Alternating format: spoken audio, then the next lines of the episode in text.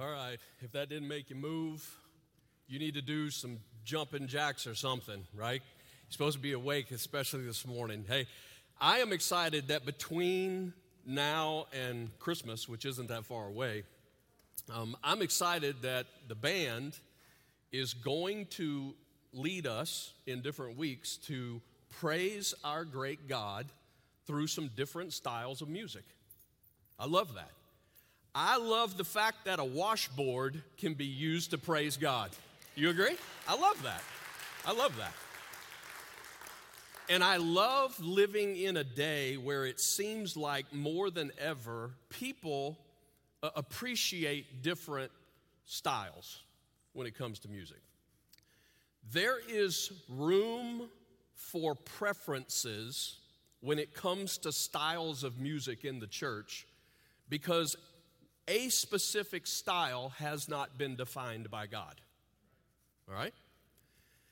But there is no room for preference when it comes to the purpose of the church because a specific purpose has been defined by God.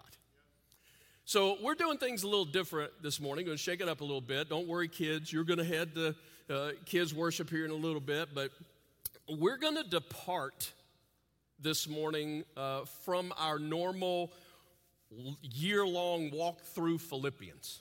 We're going to come back to it. We got a little more to go, and we'll get it done between now and, and, and the year end. But I want to welcome you today to what we're calling Next Steps, where we're going to take a few weeks to lay out our purpose as the heart of life.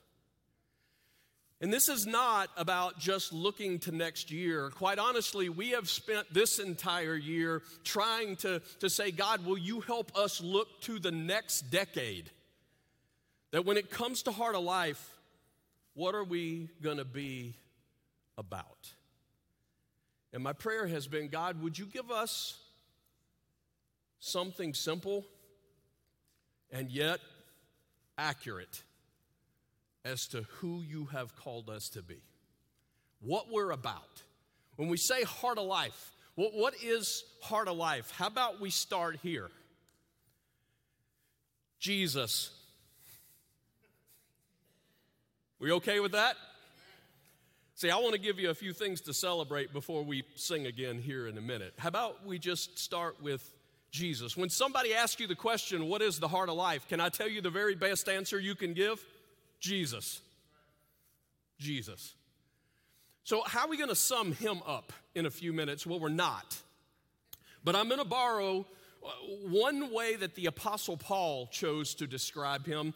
Titus is the little book that we find. Titus chapter 2, verse 13. It reads this way it says, We wait for the blessed hope, the appearing of the glory of our, here we go, great God and Savior, Jesus Christ. Now, you can look this up for yourself. When you study the grammar behind the little phrasing here, in the, in the Greek language, it's, it's what's called there's just one article. And what one article means is there's not a comma after God. He's not saying God and our Savior. He is putting those together as one. He is saying, This is who Jesus is. He is our great God and Savior. That is who we believe Jesus to be, because that's who he declares that he is. The story is that one day Jesus was talking to a crowd and his statement was if you follow me, you're not going to die. Well, that'll get people's attention. The religious leaders who heard him speak that day said, You're out of your mind. You're demon possessed. I mean, who are you? Because Abraham, our father, he died. And the great prophets who have been a part of our history, they died. Who do you think you are making such a statement? And Jesus said, You want to talk about Abraham? Abraham celebrated the thought of seeing my day. And they responded, Jesus, you're not even 50 years old. How can you talk about seeing Abraham? And what followed was one of the greatest mic drop statements in the history of the world. Jesus responded, Before Abraham was born, I am. I am. And it says that they wanted to stone Jesus. What would make them respond that way from, from such a simple statement? They knew the statement that Jesus was making. Man, he just cruised past Abraham and went all the way back to Moses, and he's declaring this is the name that God gave Moses way back at the burning bush. Jesus is claiming to be the God who talked to Moses. I am. Four consonants. That's what it is. Four consonants, no vowels. You ever tried to pronounce any four consonants? You can't. It is the unspeakable name. And so, what the people did is they, they took some vowels, they borrowed from the word Adonai, which means king, means master, means boss, if you will. And they took those vowels and they put them with, with this, this four consonants, the I am, so that they could pronounce Yahweh. Translated to the English as Jehovah. So when you hear the word Jehovah, it's, it is the translation of the, of the Hebrew Yahweh, which is this tetragrammaton. It's called four letters, right? That with some bo- bonus vowels from Adonai. He declares, I am. What does that mean? It means one, he's personal. He's saying, I am. I, I want this relationship with you. Not something at a distance, but you and I. I am personal. And I am means I am present. He is not a God in the past, He's not a God in the future. He is always a God of the present. And when we say that, that messes with our mind because that's not how we live right? We live very linear. We live in time, in space. We go from A to Z. That's not how the I am operates. He does not live within time and space. Time and space operate within Him. So when we say Jesus, you understand this is who we're talking about? That when He, if He promises you something, you may be waiting on the promise to be fulfilled, but He's not because He's already there. I got some things I'm waiting on right now in my life. You ever get in those moments where you're kind of waiting for some things to shake because you're trying to figure out which way it goes? Here's, here's what I've learned God ain't waiting, He's already there with the answer, the promises that He gives. And so throughout the book of John, He declares that He is the I am. I'm going to give you one example. In one place, He says, I am the bread of life. I'm the bread of life. He just picked something very common in His day. I am the bread of life, He says in John chapter 6, that came down out of heaven. Now, when he said that phrase, it immediately connected to something that those people knew from their history. Back when they were wandering right in the wilderness, God sent something called manna from the heavens. Fed them, right? Six out of seven days. Manna means, what is it? So, why in the world would God send this weird angel cornflakes called What Is It? And the reason is because they had to answer the question. And when they answered the question, what they realized this is the supernatural provision of God from heaven. And Jesus is declaring, I am the bread of life. From heaven, I am the only one that your soul was made for. I am the only one that can fill the hunger and the emptiness of your soul. I am the bread of life.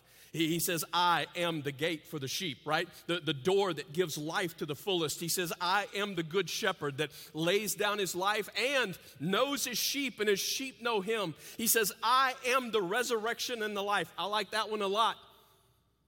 Because when the day comes that people determine for me he's dead, Jesus says, the reason I'll get up is because of him. He is the I am. I, I am the way, the truth, and the life, not, not a way, not a truth, not a life, but, but the way, the truth, and the life. I am the vine. He says, You run with me, you will bear fruit. If we got to sum up in one word, what are we to be about? What is the heart of life? The answer is Jesus. And we believe that He is the eternal God who became man. Why? Go back to the verse one more time. We wait for the blessed hope, the appearing of the glory of our great God and Savior. He is our great God and He is our Savior. And look at the way verse 14 starts. What does that mean? He gave Himself for us. We believe that Jesus, though perfect, willingly gave Himself for us. His life was not taken, it was laid down. He died for our sin, He was buried and on the third day he arose. That is called the good news. That is the gospel of our Lord Jesus Christ. And that is what we are about. The Bible says that through repentance and faith in Jesus, whosoever believes in him will not perish but have eternal life. How about today we celebrate such a victory. I want you to put your hands together this morning and welcome Mr. Scott Large to the stage.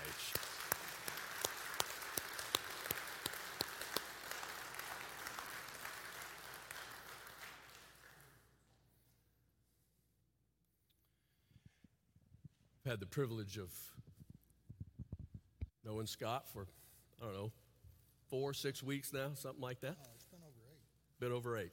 Seems shorter. That's a good thing. Today, um, he's going to take a few minutes and share part of his story with you. And then we are privileged to celebrate with him as he steps into these waters today.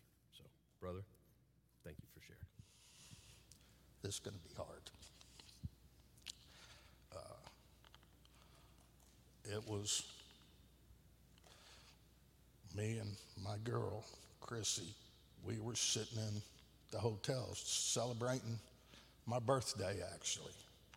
We were there with a friend, and I was on the computer just showing her stuff about Corpus Christi and my family's name, you know, the company and the beach, and just looking at stuff.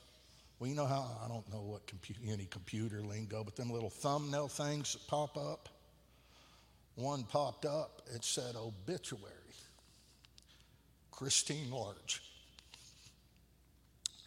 I'm thinking, what the hell? Oh, sorry. Um, that's my mom's name, must be somebody else. I click on it, find out my mom had died two months prior. You know. And all this time, I, uh, always thought I was tough and hard. I didn't want to live, but I dang sure didn't have the fuzzies to do anything about it. But I always, it always felt like there was this force that would let me go like right up on the edge of a cliff, but, but, but wouldn't let me jump over it. You know, let me get right up to it, but something keeping me from it. Now, it couldn't be God or Jesus Christ, because I'd been madder than heck at them for years. You know, it was their, his fault. You know, why'd you take my dad? Why'd you take, you know, why did, well, why nothing? I mean, it happens. It was their time. But I, that's how I thought. But it couldn't have been him keeping me from doing that. Not my stupid head at the time. Uh, they were unable to, everybody tried to get a hold of me. They were unable to, so that's how I found out my mom had died. Um, the year got a little got a little worse, and all this time, uh, masking and putting up this smoke screen of my real feelings with that other junk in that bag. Uh,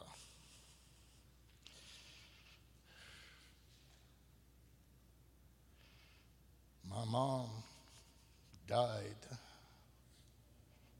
worrying about me, I'm sure,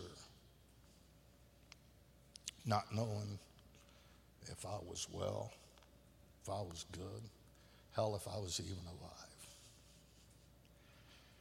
I'm sorry, Mom. but I've got it down now. You and Daddy would be proud of me.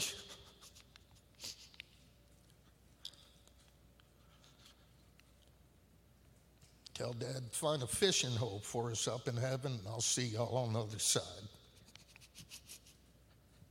Sorry. Um, huh? Uh, then comes, I kept saying, the, keep saying the worst days of my life. Well, here comes another worst day of my life. November the 18th whatever day. Um, we're laying in bed, one o'clock in the morning, give or take. And Chrissy gets the call that I hope no other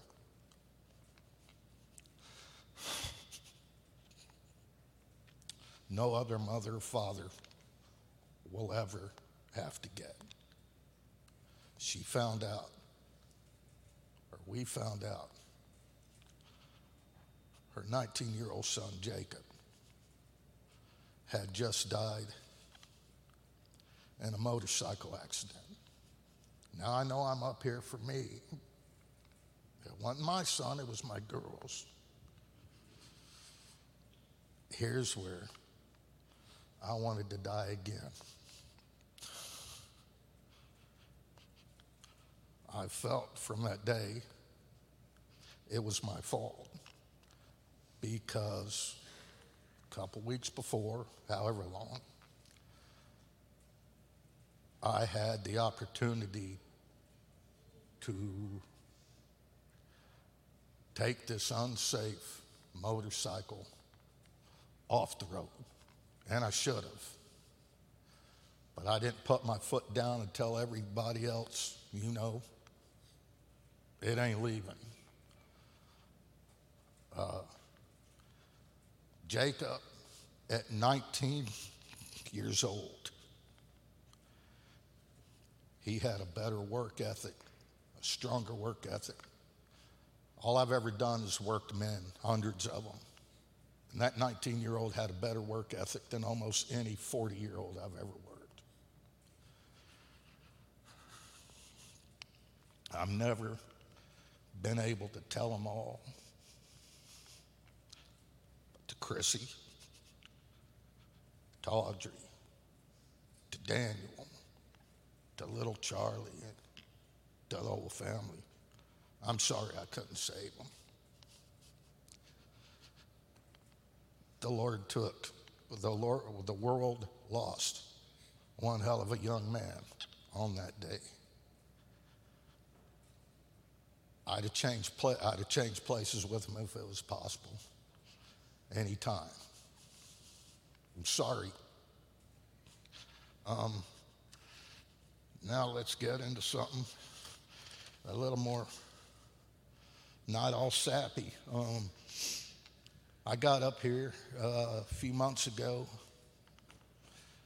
change of pace to get that, get the heck away from all the old stuff. Came up here.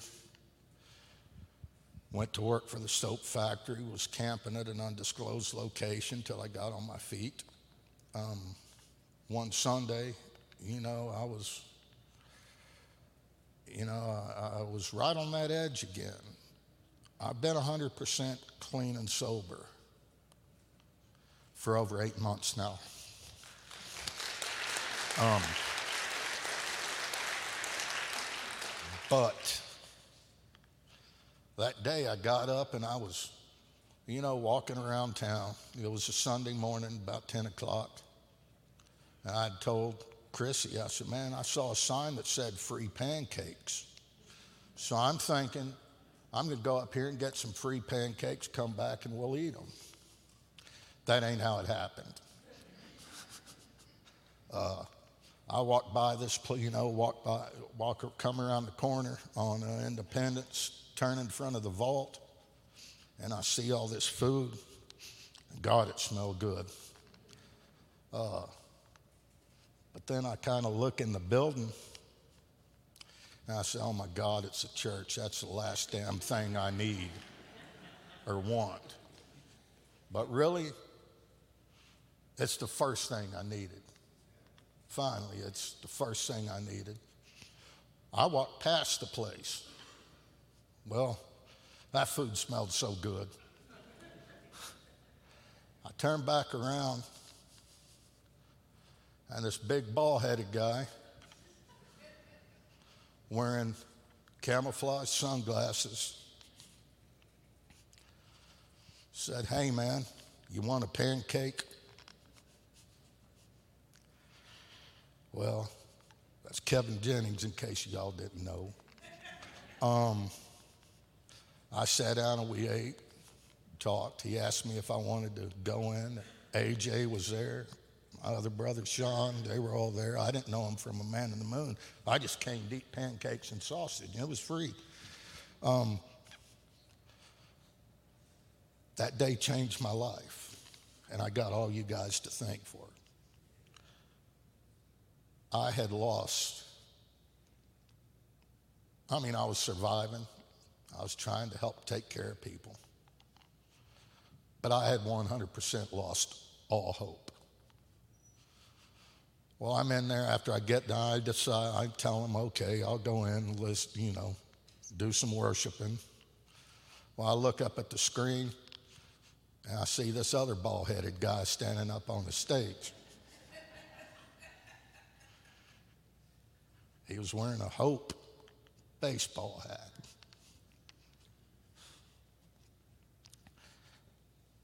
The first sermon I heard come out of this man's mouth was about hope.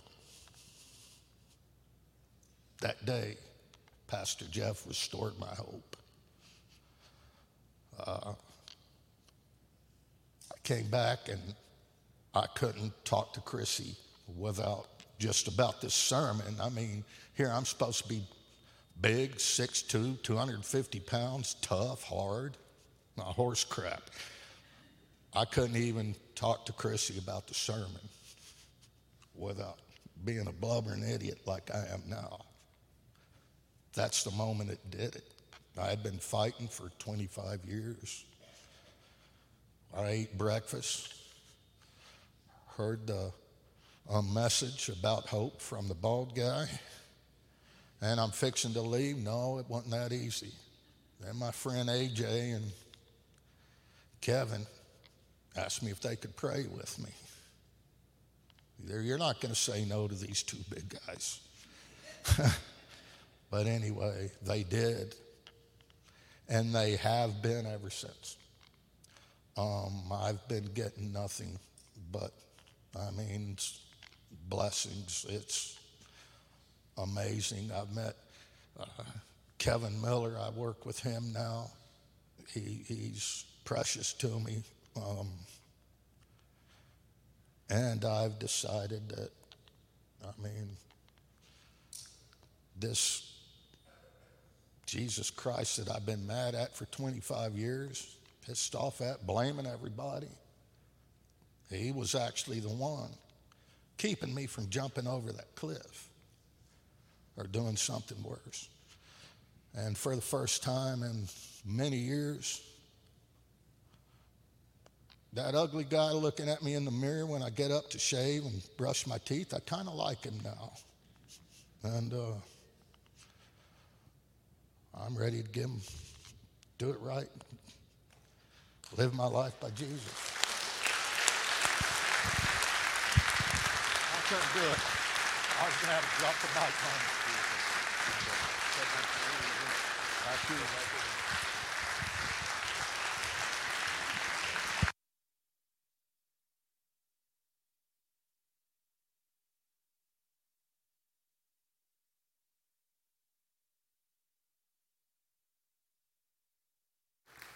Tell you what, why don't you just stay standing?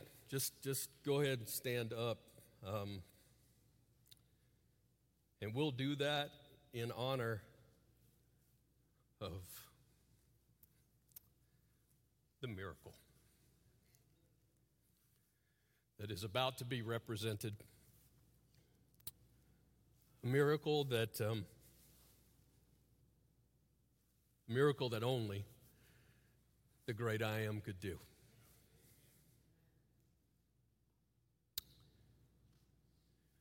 While he's getting back there, I'm going to remind you. The story is told in John 18. Jesus is praying in the garden, knowing that he's headed to the cross. That was the whole sweat drops of blood. The story is that the soldiers show up at the garden to get him, and Jesus asked them a question Who are you looking for? They say Jesus of Nazareth, who we're looking for. And anybody remember what Jesus' response was? I am. And it says that all of the soldiers fell backwards to the ground at just the mention of his name.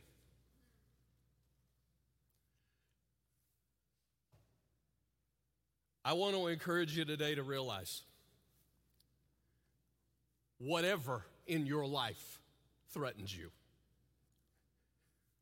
when it comes face to face with the great I am, it must bow. So if hopelessness is the story, but you see the great I am, hopelessness must bow. The I am wins. If the guilt of your past that you think you can never be free comes face to face with the great I am, the guilt of your past must bow. Crack cocaine face to face with the great I am must bow. Whatever the threat before the great I am, he wins.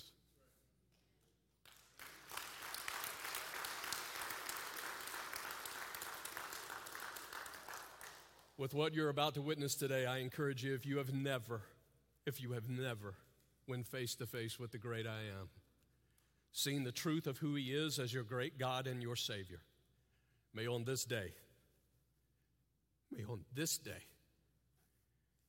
you have a story to tell of a life transformed forever.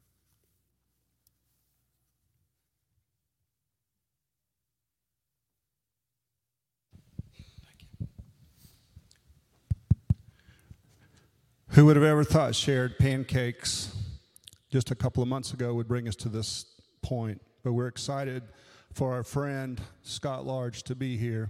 We're excited the steps that he's taken and the progress that we're making. We're really proud of him. Scott, we want to baptize you in the name of the Father and of the Son and of the Holy Spirit.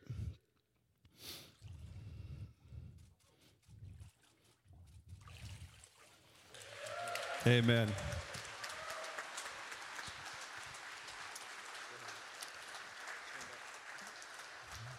Let's let's pray. God, we just thank you for Scott. Thank you for uh, just having him come into our lives. We we thank you for the gift that you gave us when you came um, came down from heaven and came and died on the cross. And was talking with Scott last night, and he was talking about you know just the demons and and and worried about them coming out of the cage. But we know that when you stepped down from heaven with your blood stained hands, you handed an eviction notice to those demons. And you said there's a new landlord in town, and that as Scott moves forward and he has a chance to go big, let's help him as his brothers and sisters for him to go big until it's time for you to take him home. It's in your name we pray. Amen.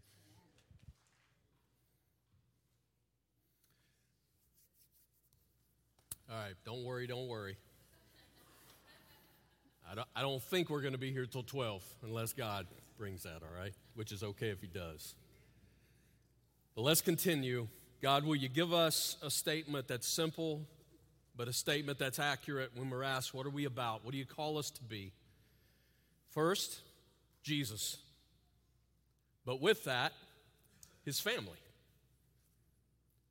It's about Jesus and it's about His family.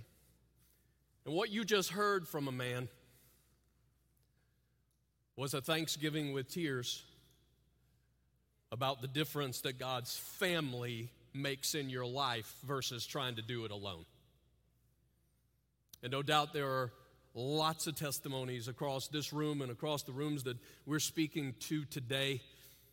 we'll talk more about this as we go forward. I, I, I just we have been in a year long study in Philippians and uh, the language of with, the language of us doing this together. I'm, I have been made more aware this year of the, the plural language that you read in Scripture, right? It, uh, we, we just did a, a study on the Lord's Prayer, and it's our Father, and it's lead us not into temptation. I mean, it, it's together. It's together. I just want to give you one scripture on the family today, and then We'll come back and we'll talk about this as we um, go forward. But John chapter 17, since we're in John today, records um, Jesus' prayer before the cross. He's praying for his disciples that are right there with him. He knows what they're about to go through. But I want you to listen to this part of the prayer in particular. My prayer is not for them alone. I pray also for those who believe in me through their message. Who's that? That'd be us. That'd be us. That all of them may be one. One. Father, and these are the two words just as you are in me and I am in you. If he had just said, I pray that there'll be one, we might be left to interpret. That way they could, you know, like if they came together on a Sunday and they sing some songs and, and celebrate, or, or, you know, they, they, they, they hold hands and say a prayer or whatever that, uh, like we could draw our own conclusions of what that, but when he said just as, do you ever walk in a room like this and think and pray? God, I want to be as close to these people as the Father and the Son are close to each other. You ever think that? Because do you hear what he's praying? He's like, Father, what you and I have, I want them to have. And today, I just hope to light a spark that I want you to start to believe that we can be that kind of family because of Jesus. I don't even know how to thank Heart of Life Harrisonville for what they have shown to a man in the first two months of him encountering the church and the way that you guys have loved him and the way that you guys have made him a part of family there. I don't even know how to say thank you. I just want you to know that kind of family exists here. I've been gone for a couple of weeks, but I heard um, over the last several weeks in, in Lee Summit, there is a story of someone who has just been introduced at Heart of Life there, and her story is right now she's traveling from out of town. She's only in on the weekends, and then she has to go back and forth. And somebody at Lee Summit got to know her within that first week or two and actually said, You know what? If we can help you and if you want to stay at our home um, so that you don't have to do that, make that journey harder back and forth, they, they, they offered an invitation for her to stay with them. Who does that? Well, family's supposed to. Family is supposed to. So come on, I know sometimes there's a struggle when it comes to people feeling like they belong. I mean, sometimes you'll, you'll hear those struggles, and we, we always want to hear them, and we always want to figure out how we can do that better. But I also just want you to know there is family here. And whatever level you think that's at, like for you, and you may be at that point where you're like, man, I love it. I, I love the family. Here, I just want you to deposit in your thinking today Jesus said, just as. So wherever you're at, I just want you, I, I just want you to start to believe. Do you realize how far that means Jesus can take us in what it means to love one another. Y'all, he is not celebrating a church that has some great speakers. He is not celebrating a church that has some great bands. He is not celebrating a church that has great kids' ministry, childcare. He is celebrating a church that has great love for one another. And he said, when the church loves each other that way, Jesus said, then they're going to believe that I was sent for them. Come on, let's believe. And how long's it been since you prayed for that? God, make us family. One more Jesus, his family, his mission. Going forward, can you remember that? Like if somebody says to you, that Heart of Life Church, what are they about? You say, Heart of Life, it's about Jesus, his family, his mission. The mission we know has been defined, right? He says, as you're going, as you're baptizing, as you're teaching, make disciples. That's what we're called to do. How are we going to do that? We studied it in the book of Acts. He's like, Holy Spirit comes on you. You're going to be my witnesses, Jerusalem, Judea, Samaria, ends of the earth. We know it is what God has called us to. We want this good news of Jesus to go out from where we live to the ends of the earth that these kinds of stories are told that reflect the greatness of the God who loves and has pursued. But I think the best way for us to do that today is for you to hear a couple of more um, stories today. Um, I'm going to invite Derek. Is he here? Derek Close? Derek Close? I, went faster than I told him I was, so you're ready. Share a little bit of. Um, the mission that God has called you and your crew to? So uh, we have a life team that meets here in Garden City once a week. Uh, we've been doing that probably for close to a year and a half or better now. Um, and so we met for a good year, and it was wonderful. Uh, we were getting together every week. We were growing, having great conversations, being really built up in God's Word and what He was trying to tell us. But I couldn't get away from this idea that the church does not exist just to build up internally, right? Like the church is meant to go. Like, and so I just I challenged my team. I said, "What are we going to do? What are we going to do with what God is doing?" And so, just through a series of brainstorming and throwing around ideas, we came up with uh, let's target the street that we meet on. Let's reach the people who live physically on this street that we live on in Garden City, and let's have a cookout. Let's see what we can do. Um, and so we planned that. We got all the food, we got the invites printed. Um, it came to the point, I'll tell you a story, it came to the point of actually inviting. Um, and I don't mind confessing to you guys uh, that I did everything in my power not to be the one that went door to door, knocking on doors and inviting people to this barbecue. But it didn't work. I tried to shove it off on two different people, and God said no. Uh, so I said, okay, let's do it. And you know what? It was awesome. I went. I went. You had some help, right? I had some help. Yeah. So if you ever go door knocking, if you have a cute little girl or a cute little boy, if you have kids, bring them with you. Uh, it might be a cheat code. I don't know, but so yeah, me and my daughter Sylvie, uh, Whitney and Theo came to about half, um, but we went and Sylvie rang every door or every doorbell in the neighborhood, and we invited people.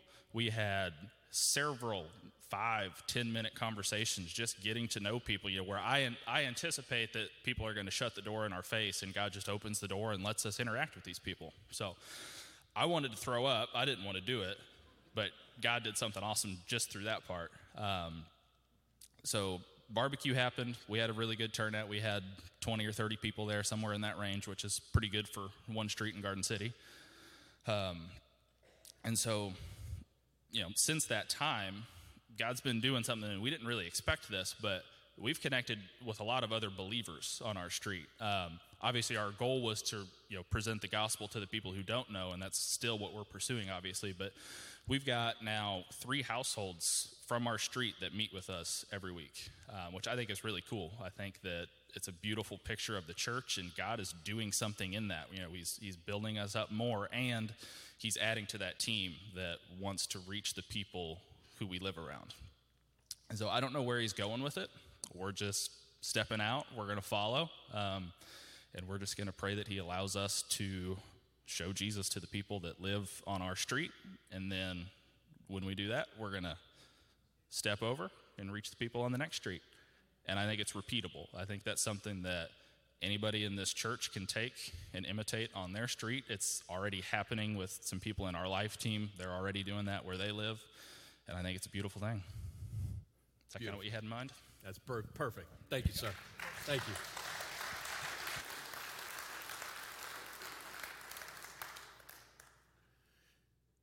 You can do that. Like he's empowered you to do that. Especially with some people, with his family together. I want you to hear another today. Barb, would you please come this way? Would you guys welcome Miss Barb Beard to stand?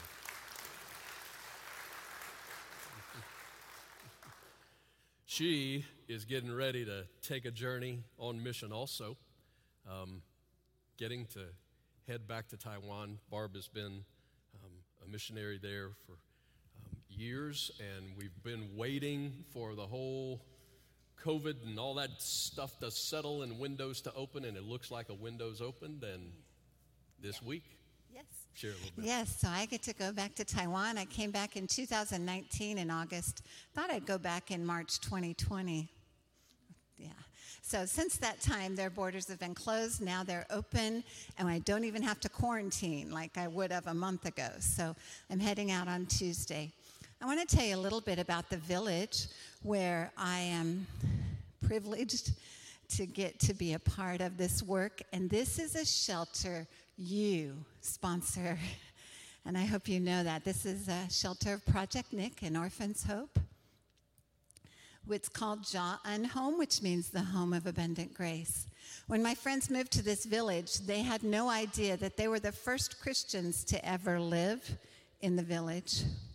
There's never been a church in this village. And in rural Taiwan, less than 1% of the people know Jesus. So in this village, people don't know about Jesus. They all worship at a Taoist temple, and their worldview is very much connected to the supernatural. They interact with the, with the spirits of deceased people on a daily basis. They live in fear of these ghosts and spirits. So, this is where our shelter is. And uh, my friends started just taking in kids that were running the streets. After school, they're just running the streets, fighting, getting in trouble. So they started bringing them to their house, to Ja Un Home, tutoring them, helping them in school, giving them a good meal every night, and keeping them until bedtime, and then they go home. Well, you know, at John Home, they learn to pray, and they learn who Jesus is, and they learn worship songs. I'll just share one, one story of how the children have changed so much that their parents, grandparents, even the village chief has come to say, thank you. They can't believe how much the children have changed. One little girl, at home one night, her grandma was sick. She had a fever and a cough. And this little girl, 11 years old, got down on her knees and prayed for grandma. Instantly, grandma felt better. Instantly. So grandma says, who? Who is this God you're praying to? She said, You're coming with me. So she takes her little granddaughter and they go to John home, even though it's after 10 o'clock at night. They're knocking on the door, and this grandma says to our worker, Who is this God? Who is this God that you're teaching the children to pray to? Long story short, the first mom that has come to Christ in the village is this little girl's mom, and she was baptized. yeah, so the children, God is using the children to show the village who Jesus is. He answers their prayers in sweet and unbelievable ways sometimes. So I'm really happy that I get to go back while I'm there. Um, the church that Rick and I worked at is like 45 minutes from the village. They're going to come to the village, and we have a big plot of land where we have goats and chickens and rabbits and all kinds of stuff for the kids. Well, that this church is bringing a concert to John Land, inviting all the village, and they've asked me to give my testimony and to present the gospel to the village people. How exciting is that? Because most of them still, they're starting to hear a little bit about Jesus, but let me tell you something. It's really hard for them to believe in Jesus. I just read this morning the preaching of the cross is foolishness to those who are headed for destruction. You have to imagine generations never hearing anything about Jesus. And a few adults were at John home and they showed him the Jesus movie. After it was over, they said, That's not a God. Like, why? Why would a God let himself be treated like that? So it makes no sense to them, and they can't even understand a God of love. Their gods are to be feared, and their gods, they get cause trouble if they don't worship them and give them what they want. So there is a big barrier to come over, but um, I do believe we can see God moving as people are curious. Do you know adults now come to John home and will say, Will you pray for me? Because they're seeing the children's prayers answered. So I'm just really thankful that I get to go and thankful for your backing and prayer support.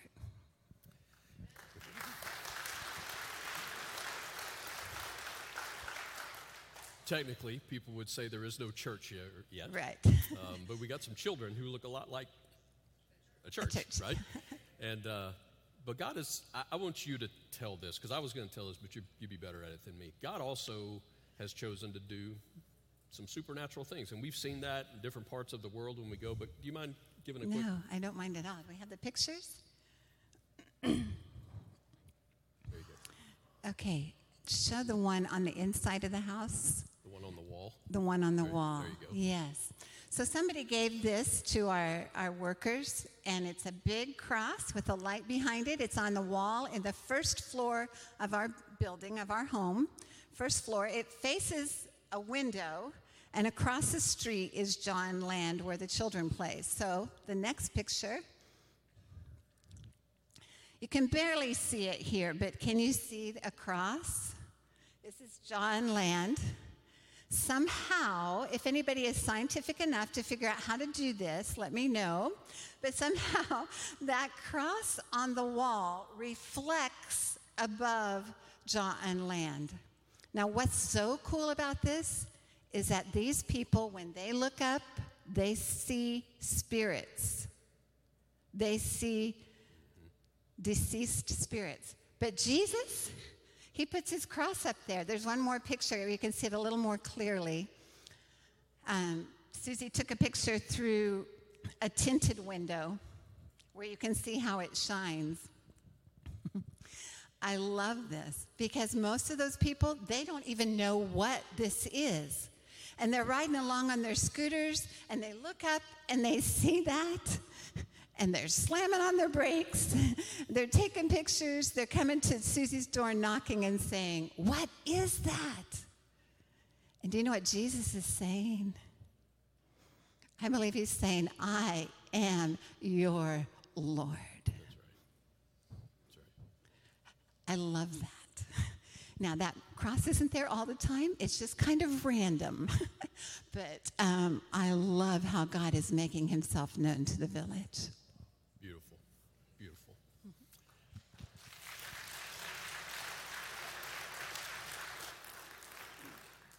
Barb, if you wouldn't mind, I'm just going to ask if you would kind of go down there to the to the middle, and we don't need everybody to have to do this, but a few, if you wouldn't mind, we want to pray for Barb as she is about to leave this week, going to be there for a month or so, and um, so I'm going to ask um, if a few of you are comfortable to do that, to just surround her for a minute, and the rest of us, um, if you're comfortable being on your knees, let's get on our knees. Uh, if you need to sit where you are, that's cool. I promise he hears. He hears. Um, but let's lift her up and pray um, for, for uh, her and for what it means to uh, the folks to which she's being sent. Let's pray.